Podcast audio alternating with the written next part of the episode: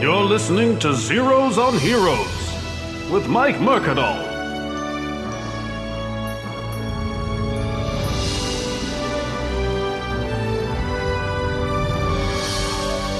Hey, everybody, welcome to Zeros on Heroes. My name is Mike Mercadal. I am your host. Uh, thank you to everybody who's been liking and sharing and subscribing and, and writing reviews. We appreciate all of you. And thank you for people who have told me ways to improve the show. I really appreciate that because I want it to be as good as possible. And uh, thank you for, for everyone who's been coming out to the live shows at the Creek and the Cave in Long Island City, Queens, every Thursday at 8 p.m. Unsung Heroes. That's right. It's a show. It's essentially an open mic talk show with all of the hilarious New York comedians that hang out at the Creek and the Cave, and uh, and you. Eh, You can be on. You don't have to have a comedy background or, or anything. We've had drunk randos just appear and be on the show, and sometimes it's a win, sometimes it's not. Uh, but either way, it's fun listening. And uh, if you're subscribed to this, you're subscribed to that. So you get all of this shows, all of these shows on the Zeros on Heroes podcast feed. New shows coming soon. Stay tuned. Uh, be sure to subscribe and and also uh, share with your friends. Uh, the, the it's word of mouth. Build a if you if you enjoy what we're doing, uh, give it a give it a share, give it a retweet, and uh, follow us at Zeros on Heroes on all social media and uh, Zeros on Heroes on Facebook. It's all there for you to enjoy.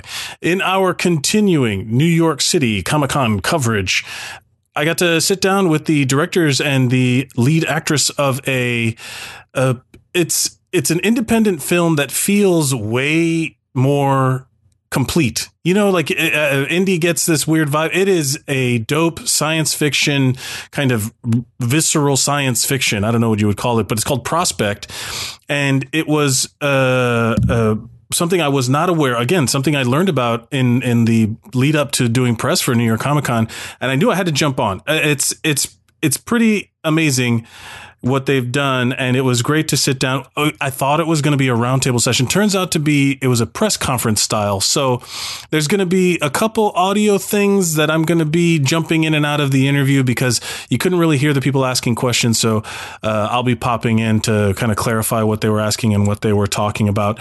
And I got to sit down with lead actress Sophie Thatcher, which is going to be the hardest to hear. She unfortunately uh, she was too far away from the microphone, but. Um, and then the directors, well, filmmakers, the creators of this of this sci-fi world, Chris Caldwell and Zeke Earl, and uh, they they were really inspiring in the sense that this felt like a real uh, labor of love, like kind of a a passion project that they chose to kind of build out a world for this movie to take place in, and it was super interesting. It also stars Pedro Pascal, so there'll be a couple questions about him. You know him from Game of Thrones and uh, Narcos and all that stuff. He's uh, Kingsman: The Golden Circle. He was in that too.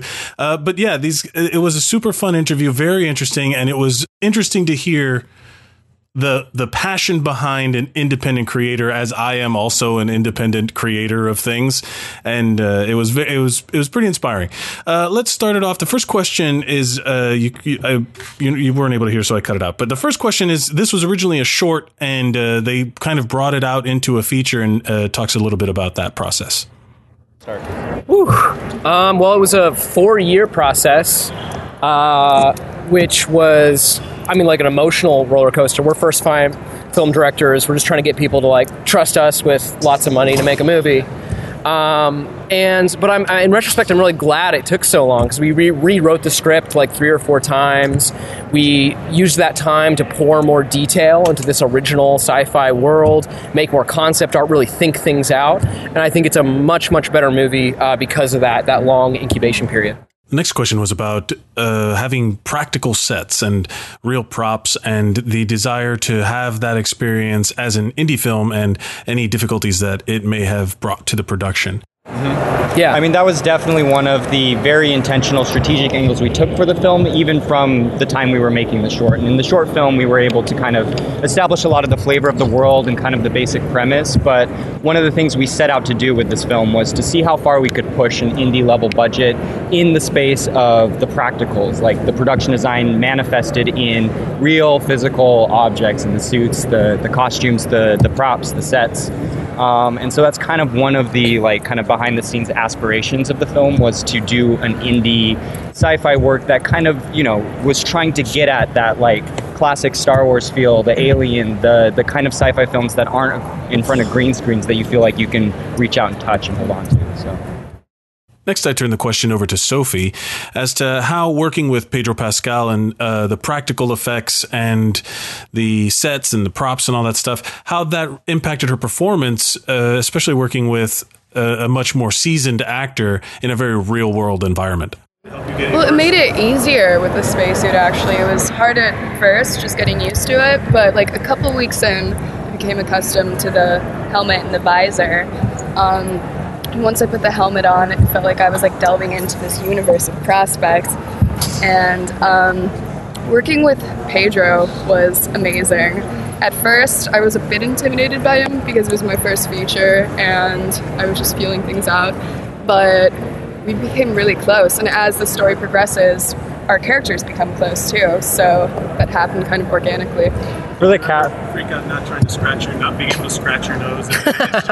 I mean, the I got helmets used were to like it. I got really used to it. Yeah. they were a really unique challenge for like the whole cast and i don't know like i don't know if we have the record but we've got to be close to kind of like the most uh, lines of dialogue recorded like in a completely enclosed helmet. I want someone to figure that out. yeah, Yeah. um, which you know it's a challenge for the actors because you know their voices are bouncing around in their heads, and we had to kind of develop a lot of interesting ways to kind of accommodate that. You you quickly realize why so many science fiction films try to get their characters out of helmets as quickly as possible. Um, I mean, essentially, when it when by the end of it, we had pit crews for each actor, where every after every time that uh, we yelled cut. The visor would come off. They'd be wiping it down with anti-fog. There's all kinds of like ventilation the happening. F1 pit team, like Yeah. just getting in there, like with the the way the costume's so complicated. But yeah, every time I see a YouTube comment, even on the trailer, they're like, "Wait, they don't take their helmets off in this movie." I'm like, "Yes, we didn't. We suffered." The next questions I'll lump together uh, just because the answers were so short. But basically, how did they get Pedro Pascal involved? And what was it like to be the jacks of all trades when it came to creating this film as writers, directors, uh, set designers, production, all that stuff uh, done in house, just done between the two of them? Um, he just really connected with the script. He uh, he really liked the language, you know, uh, which I got to hand credit to Chris for kind of inventing this really original vernacular that's from this world. Uh, and he he just kind of loved loved that challenge to like take take on on the words. I mean, really, we just don't know any better. I mean, Chris and I uh, ran a small commercial production company in Seattle, and we just made ads together and then made short films, and it sort of organically grew, and it's just what we've always done. So we, we've just kind of built this very specific co-directing relationship that allows me to, to run the camera and kind of design the visual world and kind of, you know, jump in and out. So it's just kind of like, I'm not sure we know how to do it any other way. Next, they were asked about their influences and uh, whether or not they were influenced by modern sci fi or whether or not they were drawn more to the classics. Absolutely. I mean, aesthetically, a lot of inspiration drawn from the classics, from like what we said, Star Wars, Alien, Blade Runner, that kind of like aesthetic. But um, we are very excited and, and hope to kind of be participating in, in kind of this more, more uh, I guess, uh, what's the word you use? This, this kind of more intellectual science fiction, I suppose. Um, one of the things that we were really striving to do with this film was to kind of capture that feeling of immersion, where you don't hold the, the viewer's hand, you don't hold the audience's hand through the world. It's not putting a lot of words in the character's mouth that are explaining what's happening in bits of the world. We wanted that to be evident through the density of the details in the production design, where you pick up bits and pieces and, and piece together the feeling that this is a an interconnected alive world and we're just watching we're observing this part of it. And so i think um, if anything yeah that's that's one of the things we we're trying to do is, is the experiences you kind of get put in over your head and then you kind of have to piece together you know what this world is comprised of Next question was for Sophie about any difficult stunts she had to do on set. Oh, we had that one stunt that we prepared forever, and there was this other stunt that you guys asked if I could do it, but I wanted to stay safe, so I chose not to. Yeah, Um, all of our stunts were really tricky because of the helmets and because of the visors. And you you did a lot of them. You did a lot of the, the tussling around for sure, a lot of the following. But we also had a stunt double because it's just you got to be really careful with the helmet getting jarred around. really.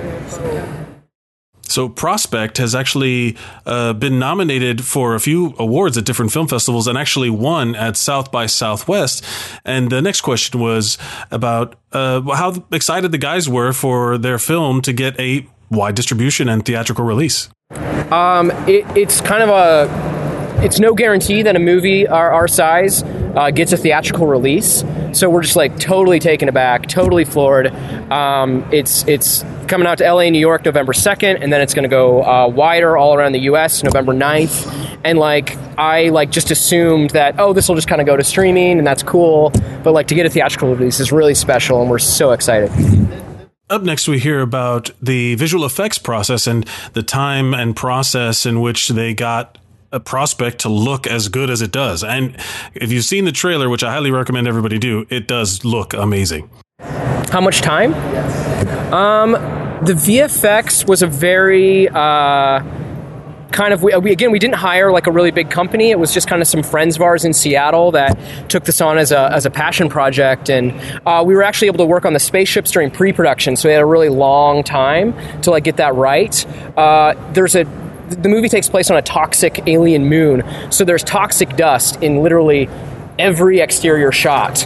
And we were very insistent on doing that in a very practical way. So we actually shot dust for a really miserable day in my basement. We tried it in like a few studios and it didn't work. My basement was like small enough. We got the right airflow. So uh, it's very particular dust. And then it was painstakingly layered into every shot. And it took months and months and months. And I don't think that any like big movie would like take the time to do that because it was a ridiculous workflow. But I think we have like it has a really kind of organic feel to it that I'm really proud of. So Jay Duplass is also in this movie, and I asked Zeke, the director, uh, what it was like to direct Jay Duplass on set. Oh, I Jay Duplass. You don't like direct him. He's like such a pro. Like he he was. I mean, he's a director, and like it's it's kind of a dream as a first time director to be someone with so experienced with him because he's so empathetic uh, to you as a filmmaker. Like on the second day of shooting, I was. Uh, operating the camera in a very tight spaceship set. I was sweating. This is my first feature film. Like my mind's racing. I'm just trying to like remember everything.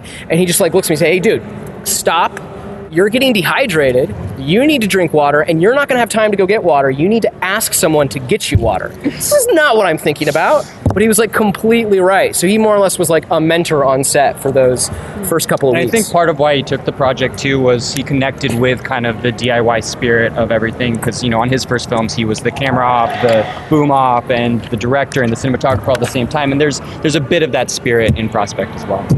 Up next, another twofer. Sophie was asked about a very strong tonal shift early in the film and how her performance was affected by the parts of the shoot that they were allowed to do chronologically. And then also how impactful music is in terms of setting the tone and setting the scene and kind of building out character. Well, that was the hardest part, I think, um, trying to gracefully portray her character arc because she obviously starts off as more timid, and um, as she grows and is forced to um, be with Ezra, she kind of starts standing up for herself and speaks for herself, and that was one of my favorite parts. And reading the script, that's kind of what drew me in. Just the complexity of her character arc. And significantly, that was one of the things that we were able to shoot chronologically, and so I think it kind of worked it helped, really yeah. nicely. And Where I remember leaving the set, going back home, feeling more confident that I had. but like you the got to go, you got to go through that transition, you know, because you were getting to know Jay, and Yeah, then there was sort of like the happened passing of the. Mm-hmm. guard, and then Pedro carried through the rest of the production. So yeah.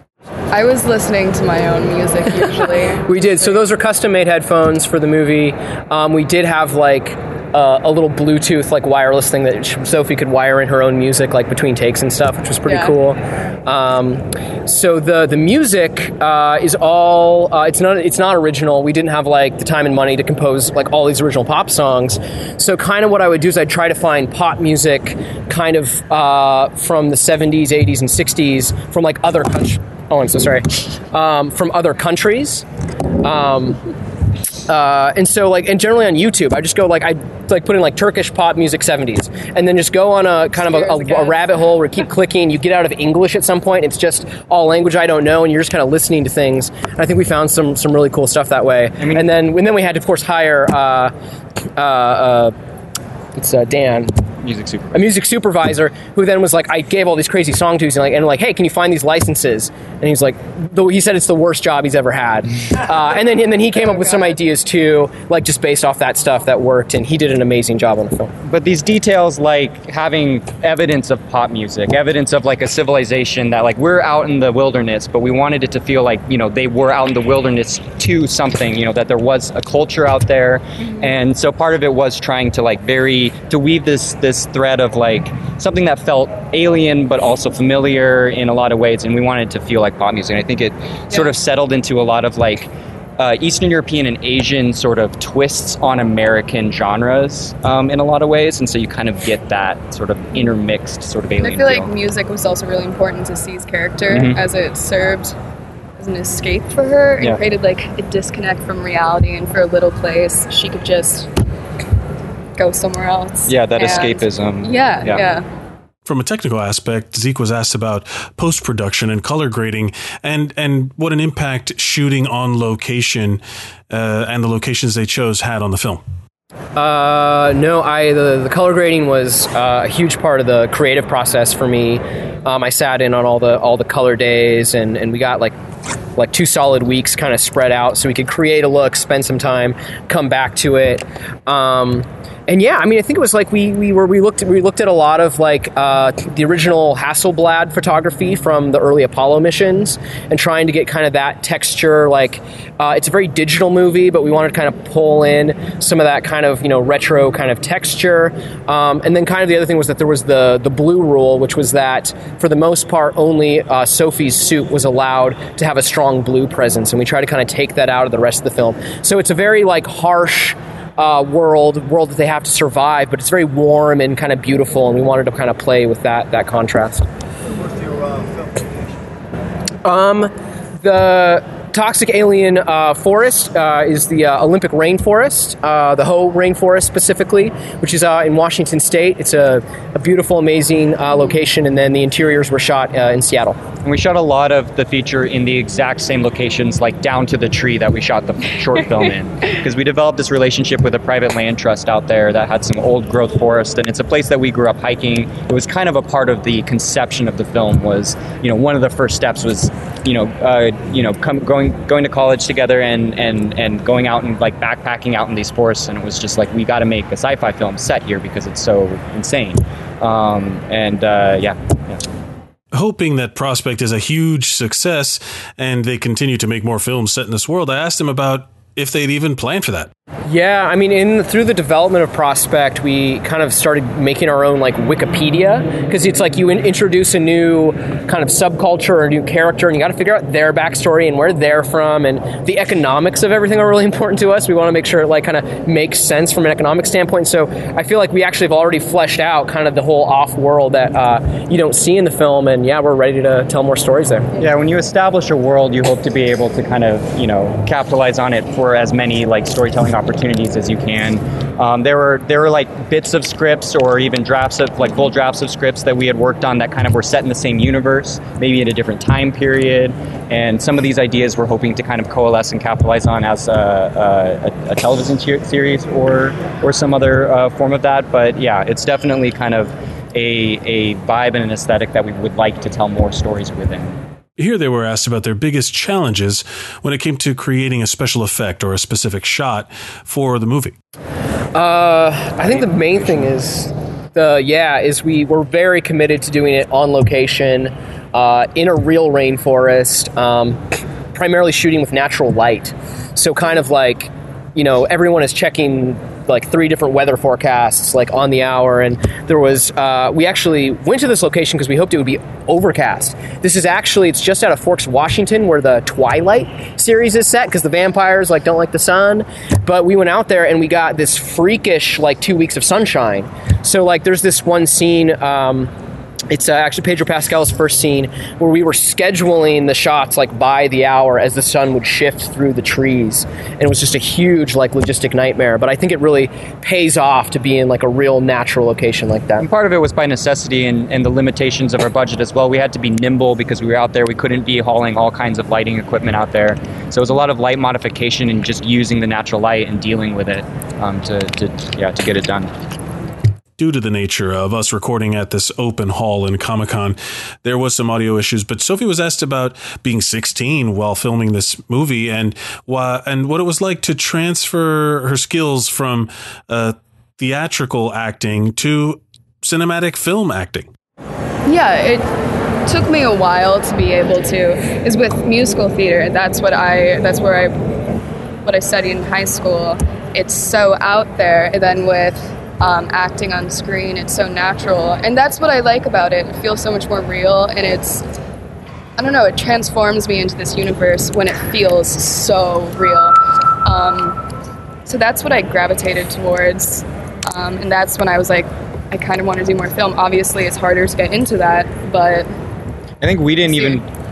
Not to cut you off. no, no, no. Um, I think we didn't even fully realize like what we were getting into in terms of risk. Just um, you know, she's she's in every single scene of the movie. She was shooting every single day of our 40 day long production. It's out in the middle of the woods with a helmet. And I think we benefited from her theater grit, from just like grinding it out Oh, yeah, in theater, yeah. being able to just be pro, and uh, particularly with you know um, casting a minor in a in a lead role.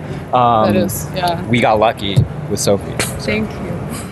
The next question was about uh, Pedro Pascal's character's specific manner of speaking in Prospect, but it really just turned into a conversation about how dope Pedro Pascal is and his immense talents. God, that guy's so stupid talented. Um, he he tried out like a few takes on us, um, but he really owned that character. Like you would, it you never quite knew what he was going to do when you were going to call action. Like he surprised us on a continual basis, um, and such like he's hilarious. I, he keeps getting like cast in all this like big action stuff, but like Yeah, at any point, if he doing wants to do comedy, like because he'd have like the entire crew like cracking up right before a take. You'd yell action, and then he's like murdering someone, and you're like terrified. He can just like turn it on like that. I mean, as far as yeah, as far as the accent was concerned, it was just kind of a little bit of uh, kind of more just feeling it out, experimentation. I think the language, because it's so weird, sort of dictated a lot of that, and it couldn't you couldn't just like deliver it in plain speech because there's so much like messing with uh, vocabulary that's going on, and so it kind of needed something to fuse it all together. How about a sales pitch to mainstream sci fi audiences? That's what these guys were asked for next. I don't know. It's uh, it's uh, I, I feel like a lot of it. I mean, I don't know. I think part of it is, is sort of acknowledging the achievement in terms of the, the budget. I think that's one of the things that like when we're kind of in the mix with all the big like superhero movies and blockbusters. I mean, we're very excited about that opportunity. Um, at the same time, it's very much at, at its roots and its DNA. It's an indie film that's that's trying to stretch Yeah. the dollar. It's it's an indie movie made by people who like are in love with science fiction. So like, you know, no, it's like you know we had like the budget of like half of a Marvel fight scene, but like we pushed it as far as we could. Um, and I think people who like love science fiction, love like Alien and Blade Runner, and like a lot of the stuff from the '70s and '80s will kind of see where we're coming from. Uh, I mean, our production design team was comprised of people from all, all different backgrounds. These are people in Seattle where there's not like a, a strong established film production design industry. So a lot of people had more experience designing, you know, as industrial engineers or mechanics or carpenters or cosplayers. We had a bunch of cosplayers like in our production design shop because um, we were kind of like drawing from like a diversity of skill sets, and it really was kind of the collective effort of this passionate team. I think it brought a lot of interesting perspectives because we really wanted the the production design to have kind of a utilitarian heft to it, and so having a lot of people that were designing products in the real world, sort of bringing their ideas to the table, as opposed to people who um, have more experience just purely in a prop um, situation. But um, yeah, it was very much kind of a homegrown passion. It's like people who would be like fans of the film were like making the film.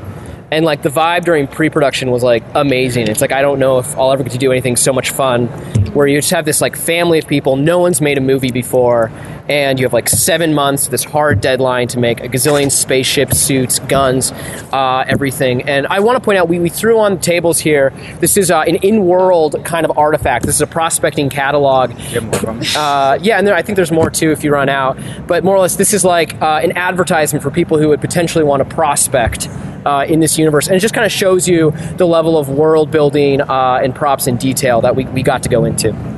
There's an element of Prospect that includes uh, drug addiction and kind of uh, substance abuse, and that was addressed in the film. And uh, uh, uh Zeke, the director, was asked to expand on that. Yeah, I mean, for us, this, the starting point was just kind of part of the world building process where, like, it was very important to us that space travel in this universe is not glamorous, it's not easy, it takes a really long time in really uncomfortable conditions, and you have these just kind of blue collar people going out to try to make a better life for themselves. And so it's just kind of a very natural thing. It's like, you know, long haul truckers. It's like there's all sorts of substances, you know, caffeine, whatever, that, uh, you know, you kind of use to get through it. And so, like, uh, for Cee's dad, this is not his first trip like this. And over the years of doing these kind of jobs, it's just seemed a very natural thing that he'd be kind of get addicted uh, to these substances. It's kind of a, uh, yeah, a borderline addiction that, that, that accumulates over time and, and, and just the habits of when you're spending, because, you know, in our minds, you know, you're spending weeks, if not months, on these long haul like space journeys, and so you have to figure out a way to get through it. It's all cramped. It's very just uncomfortable, and uh, so yeah, it's kind of to represent kind of that grind and how it just like was wearing him down. The directors also discussed the efforts to be as scientifically accurate as possible. Yeah, no, I mean, I'd, I'd say like, I mean, it's not like you know interstellar level hard sci-fi but trying to keep to maintain a believable world is something that's really important to us. I actually loved, we got a Facebook message the other way. It wasn't even a comment, it was a direct Facebook message being like, how do they defecate in the suits? And I was like, yes, I love that people are thinking that through. And actually, it's like not in the film, it's not part of the plot, it's not explained, but we had like colostomy bags like on like the side of the belts um, that were even kind of squishy if you felt them. And it's like we really like wanted to like think through every aspect and try to be as true to that as possible because I think that's what makes it the most engaging world and the most kind of tense, thrilling narrative. I'm gonna watch the film differently now. I'm not sure if it's going to change the way you watch this movie, but there are poop bags on the spacesuits. Man, these guys thought of everything. Well, let's hear some of their literary influences. I mean, I my favorite growing up was like Dune, like kind of that like classic stuff. Uh, yeah, I don't know where you. I mean, I've been digging into Foundations recently. Oh uh, yeah. Just because it's it's sort of relevant to some of the the ideas we're trying to play with with some future future stuff. Um, one that always stuck out to me from kind of like adolescence was uh, Dan Simmons' Hyperion. Yeah, um, just because awesome. it was like it's also just kind of this roulette of all these different crazy ideas, and when you're interacting with them for the first time, you have like you know what was it that that American poet that was like out and he had his like portal house where like every every every room like went to a different space, but like yeah.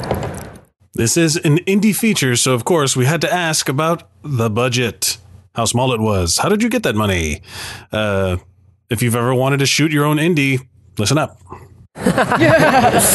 um, so we, uh, I mean, a kind of big part of it is that we. Uh, this gets, I mean, a little industry inside, but we like had our own line producer from doing commercials, and we actually built the budget totally from scratch. Like any in just like tr- like traditional industry person stepping in like would have told us our movie was impossible. And so Bryce Budke, who's a, another college friend of ours, uh, came from Microsoft, like uh, just kind of reinvented a way of like doing this budget, and it was I mean really little really laborious, but it had to, you know like we it included like a lot of unusual things. Like we bought our own CNC machine like for you know like like there was budgets for tools like glue like it was like got very very nitty gritty. And we had to like prove to financiers that this wasn't just a stupid idea. And uh, like the script which we rewrote four times we rewrote the budget 10 times like to get that part. So it was it was a big process. We were asking for a lot and a lot of it was kind of unprecedented in the sense that's like oh yeah and we want 40 days of production and we want seven months to a year of, of lead time to build all the props and sets and costumes. And in our minds it's like this is a great deal because you know like we're doing it all for this much money. The, the you know the flip side is we need the time to execute it. And so that was a challenge in terms of pitching people. I think there was a lot of established like you know financing entities that would hear some of these numbers and just be like, nope. We got um, laughed out of a lot of rooms. I mean, not literally, but people like, oh, you want to do that? Yeah. Okay. But eventually, yeah, we eventually found Bron up in uh, Vancouver who kind of bought the the whole story that we were trying to sell and uh, let us do it. So. Of course, with a small budget comes with creative problem solving. They talked about that next. I mean, there's a lot of efficiencies born out of this kind of warehouse thing. Part of it was that we we took out a year long lease on a warehouse, and this is became our production offices in pre-production. It was the shop where all the props and costumes were built. Then it in in production it transitioned into the stage because we had built the sets there, and so we just shot them there.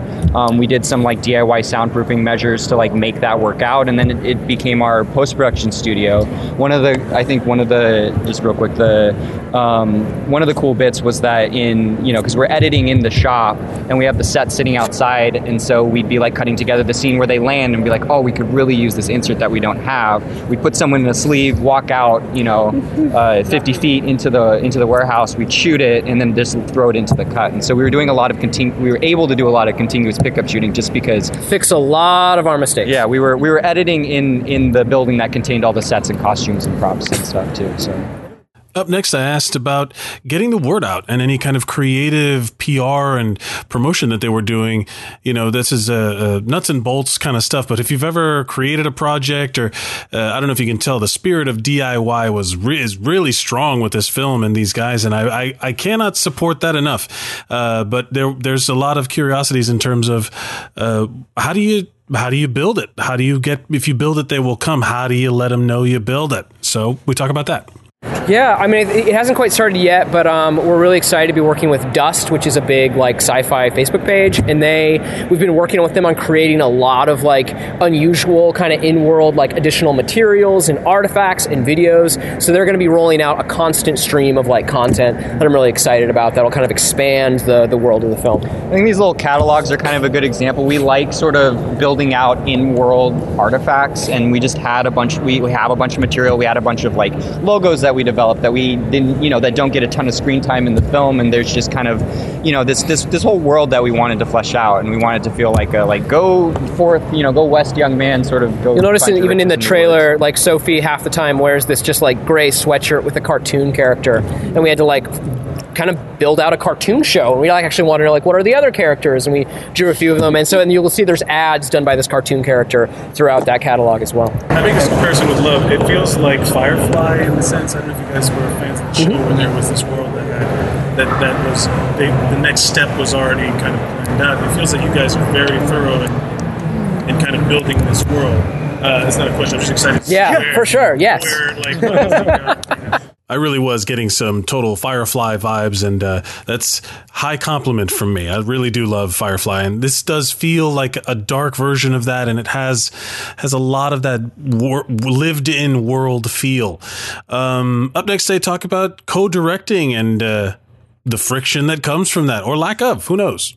between the, like the two of us, uh, I'd actually say like Prospect uh, for me at least was probably the most harmonious our co-directing relationship has ever been because it was so hard and so exhausting that to have another person with you through that process is awesome. Like I, I totally recommend it. It's like we really just kind of relied on each other. We needed each other, you know, through that process. Yeah, I think a lot of it is a factor of habit and just the fact that we run a business together. We've been shooting commercials together. It's sort of this is and this is our first feature, and so like we don't really know um, any other way. And this is kind of just what everything has been culminating. There was, I mean, there was one big argument on set.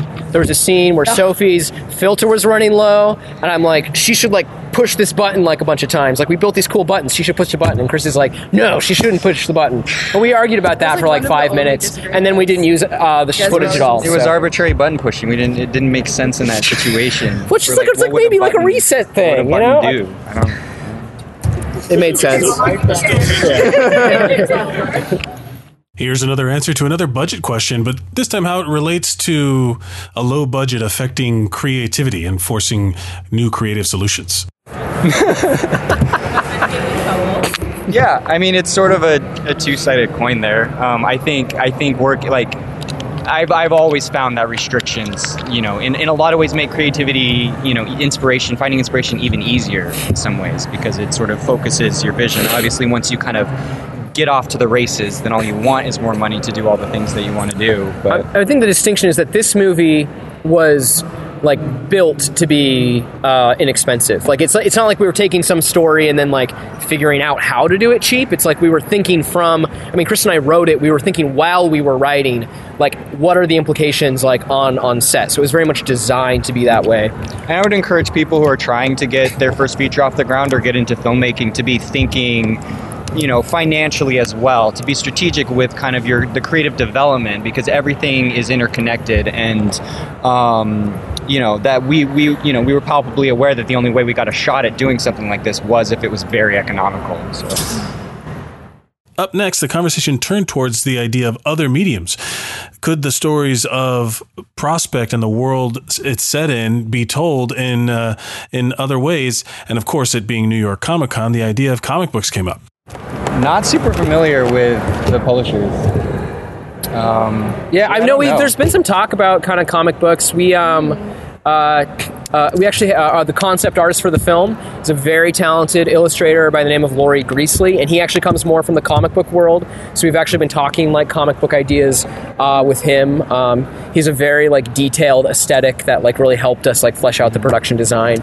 Um, so He I, was- it'd be very exciting if we were able to do that. He was. If you haven't seen his work, you should check it out. It's Laurie Greasley again, and uh, he was very he was very much a part of the core early con- concepting team, and he influenced a lot of what became the designs of the the suits and and uh, um, and all the stuff. Earlier in the part of the audio that got messed up, uh, the Miyazaki and uh, the Studio Ghibli films were brought up as inspirations, and uh, they were the the directors were asked to expand a little on that. Oh man. I mean, Miyazaki is kind of one of those where, when you know, part of the conception of this is is it's all driven by a, a young female protagonist, and when you kind of look at the swath of material, that you know, Miyazaki films are the ones that um, have that, and so that was kind of a natural thing. And then it was almost yeah, it was retrospective to to discover that like. Nausicaa had like a very similar vibe with like the toxic spores and stuff floating in the air. Uh, I Um, mean, Akira gets bounced around a lot with the 80s aesthetic. Uh, we love Cowboy Bebop and some of that Mm, yeah. similar kind of space western vibe. I'd like at some point to, you know, maybe even go a little harder in the stylization, similar to Cowboy Bebop, because they have that real, like, slick kind of vibe to it, which would be fun. Chris and Zeke were then asked about what they were working on next.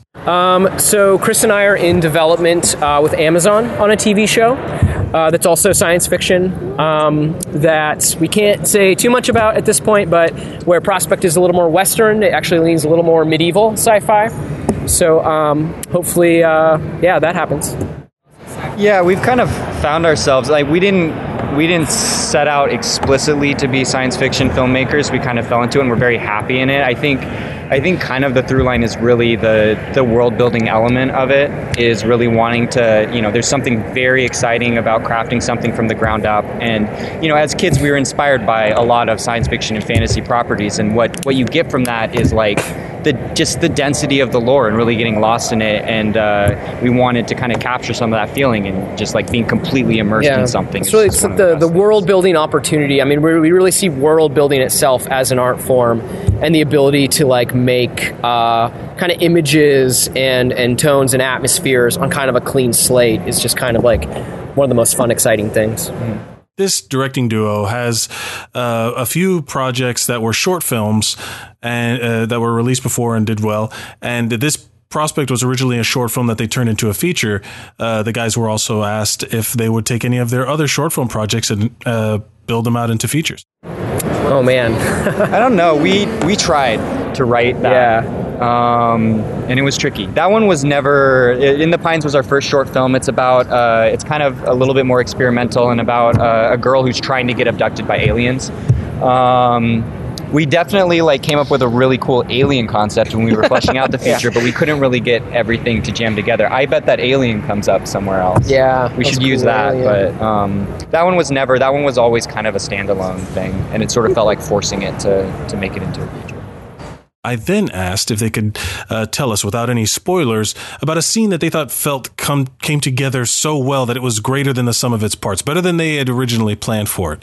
Of course, that would involve some kind of spoilers, and you can listen to them dance around and try not to give anything away. That has to give something. That has to away. give something away. the uh, the, the, There's the a- operation that that that There's a that scene that it's yeah, just it's just Sophie and Pedro like. Pascal, and it was the scene. I I guess what I can say about it is we we shot a lot of different angles of this scene, and when we got into editing, we just kind of played out one angle. It's a very uncut shot, and Sophie and Pedro's performance is just like amazing. And we didn't even realize it on the day. It wasn't until we got into the editing room. We're like, oh my gosh, we actually captured something here. And like, I, I don't feel like I can't take credit for it. Like they just brought it that day. Um, another scene I really like is the just when they land uh, on the planet. It was something that you know. I think Apollo 13 was one of the most influential films of mine growing up, and just sort of like driving in that really grounded, sort of like how scary space is, and just kind of the you know 60s level of technology, using that to interact with something so insane. And we wanted to kind of capture some of that, where it's not like you know cut to exterior and then now you're on the moon. We wanted to sort of have that experience in more or less real time and like sit with someone as they're careening down uh, to the surface. And so that was something that was really important to me, and, I, and I'm, I'm very happy with how it turned out. Um, there's this one scene where Cee opens up to Ezra about her um, interest in this book, and that's actually what I used to audition with, and I really just love that monologue. Um, yeah, that's where you get to see another side, and she opens up to Ezra, and that was yeah, that was definitely my favorite. and she had to do it like in continuous like five minute takes And it was a in the helmet monologue. hiking and like That suffocating might have been one of the hardest. and she still actually. totally owned it Thank you. And of course, it wouldn't be zeros on heroes if I didn't ask them what they nerd out about and what they wanted to see at the con. At what? What do you want to check out? oh who are you talking uh, us Yeah, oh yeah um i i really dig like uh action figures figurines especially artists who are doing like original stuff so there's a few people that i kind of have marked that i'm gonna go go check out i like artist alley is like super cool Yeah, like, that's seeing- what I've been hearing. Like I love, I love the. I mean, as much as like I'm fans of the big movies, to me, what's exciting is seeing like what the original stuff, like kind of on the ground level, is. That's where the press conference ended. We had to got shuffled off by the PR people. We had to take some pictures and do some stuff. And uh, you don't need to know any of that. What you do need to know is that Prospect opens nationwide November 9th.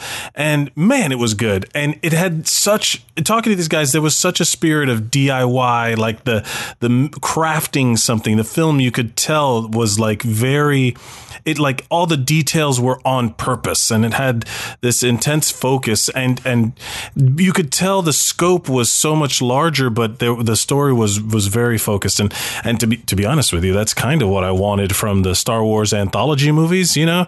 Tell a tell a hyper focused story in an already established I'd let these guys do it. They should they should get these guys to make a Star Wars movie. If you're listening uh, Lucasfilms and Kathleen Kennedy let these guys make a Star Wars movie. That sounds like a great idea. The film Prospect opens nationwide November 9th. If you're listening to this after then, go see it. Find it anywhere you can get your hands on it um, legally. Watch it, and uh, and you'll see it's great. Um, thanks. That's it for the show. Thank you everybody for listening. You can follow us at Zeros on Heroes, Zeros on Heroes on all social media. If you're looking down at your podcast listening device and it says Apple on it, go to Apple Podcast and write us a review. And you can uh, like, share, and subscribe the podcast to all of your friends. Get everybody listening. And if there, you can think of ways we, to improve the show, let me know, and I'd be happy to uh, take it under advisement. Maybe your idea becomes the next episode. Who knows? Uh, but you can follow me at Mike Mercadal on all social media. And uh, remember to come out to the Thursday Unsung Heroes live at the Creek and the Cave in Long Island City, Queens. And uh, you can be on this very podcast feed on our live show and uh, talk about the topic of the day.